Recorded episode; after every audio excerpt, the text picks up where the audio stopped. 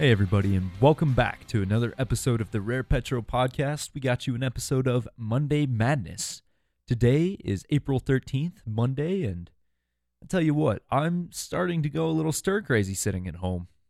Fortunately, the other day, uh, I got outside, went and ran some trails near my home, came back, worked out in the lawn for a little bit, found some bricks to use as free weights, and an old broomstick I could use as a bar to put those bricks onto, and it was a good time. I enjoyed it. And got to thankfully spend the day with the roommates in my house, sitting out in the yard, throwing back a couple of brews. And I think my greatest takeaway from that day was a nasty sunburn. Let me tell you, I got absolutely toasted. I forgot we just came out of winter. I was too welcoming to this spring weather we're experiencing here in Colorado. But Mother Nature put me back in check already. I mean, today it's snowing, so... Uh, I got some time to let that burn heal up, but hopefully all of you out there are taking care of your health as well, working on maintaining a decent sleep schedule, and, you know, a couple push-ups here and there never hurt anybody. But you didn't come here to listen to me talk to you as a fitness instructor. You came here for some news. First, we will be starting off with some news of last Friday.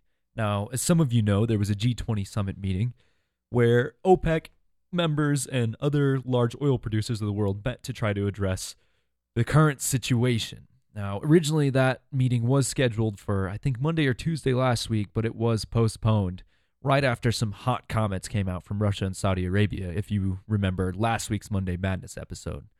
But the good news is there seems to have been an agreement. It seems that the meeting on Friday was successful because a three point seven million barrel per day production cut was pledged across the board by the members.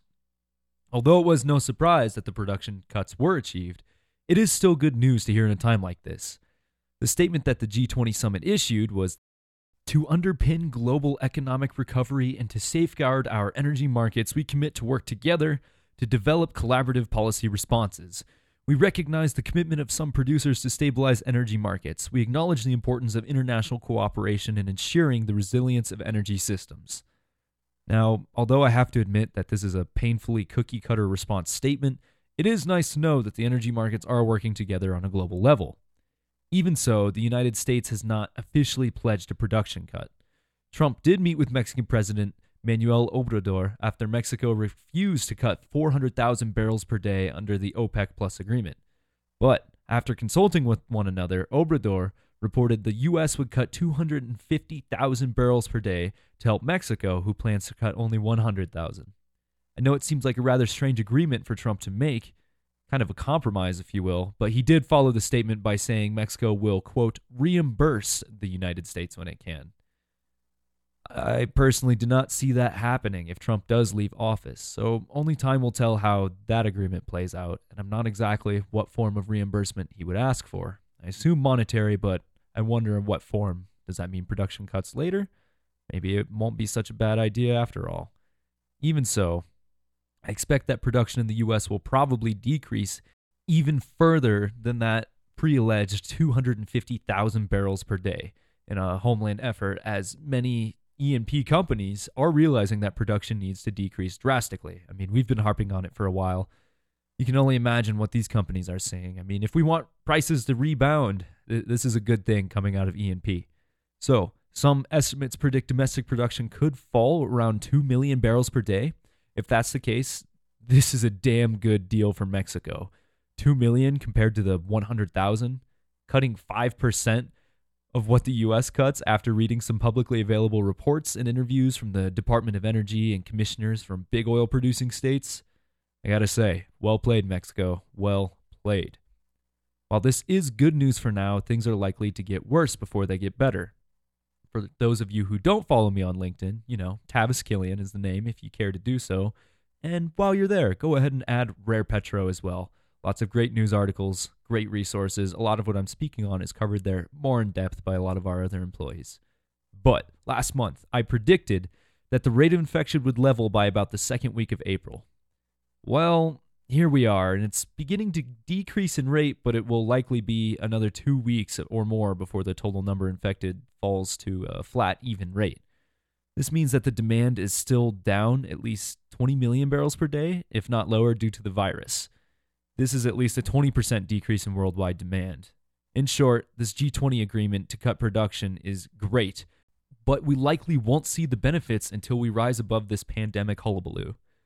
Even though, don't forget that there is also an ocean full of oil as people ran out of space to store the oil on land. We've got investors, we've got companies, we've got producers.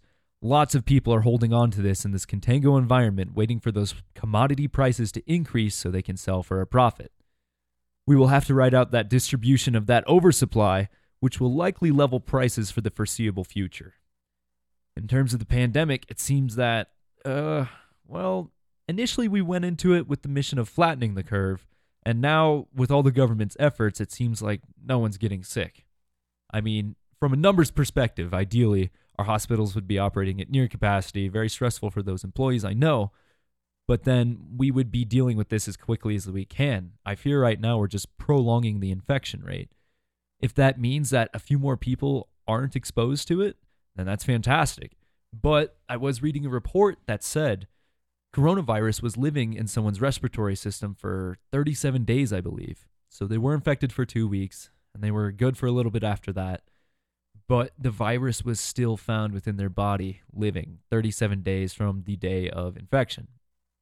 That's terrifying. If that's the case, I really don't think trying to prevent as many people from getting sick as possible is going to work out effectively. I know this is a pretty controversial statement, especially for those healthcare workers out there. I don't know how many listen to this. I know my dad does, so hopefully he doesn't crucify me as he works within the health industry.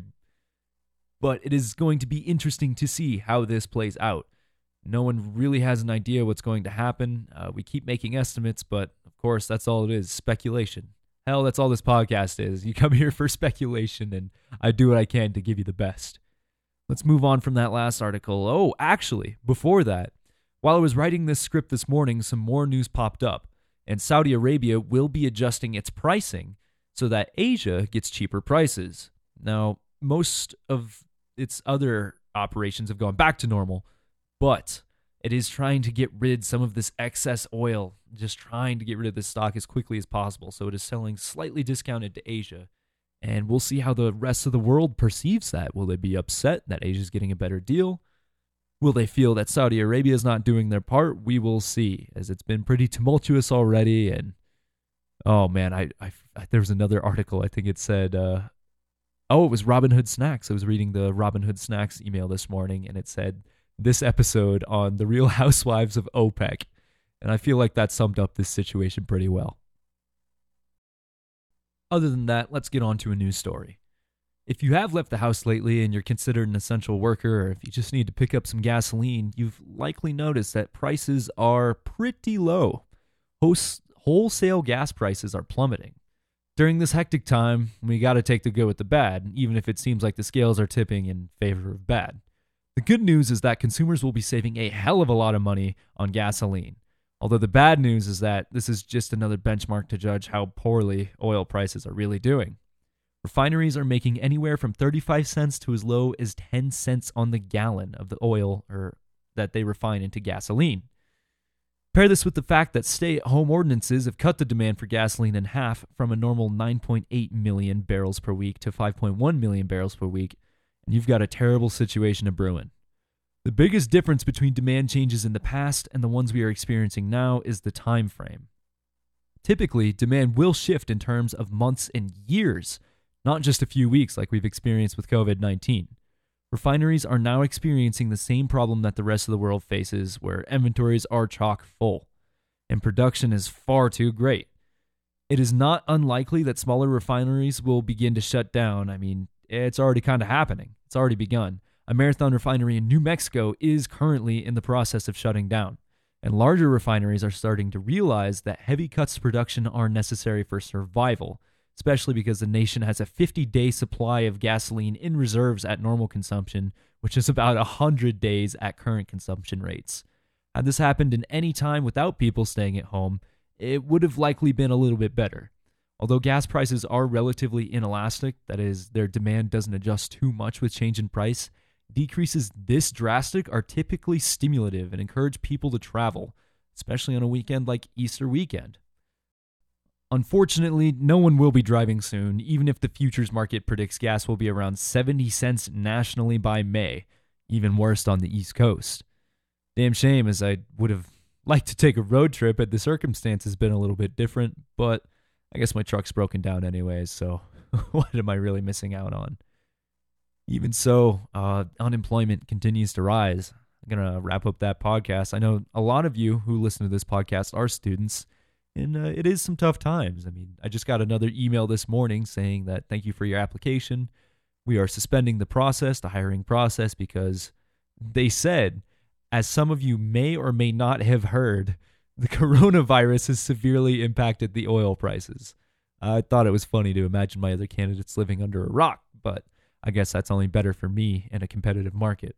So students who do listen to this, keep chin up, keep applying to jobs.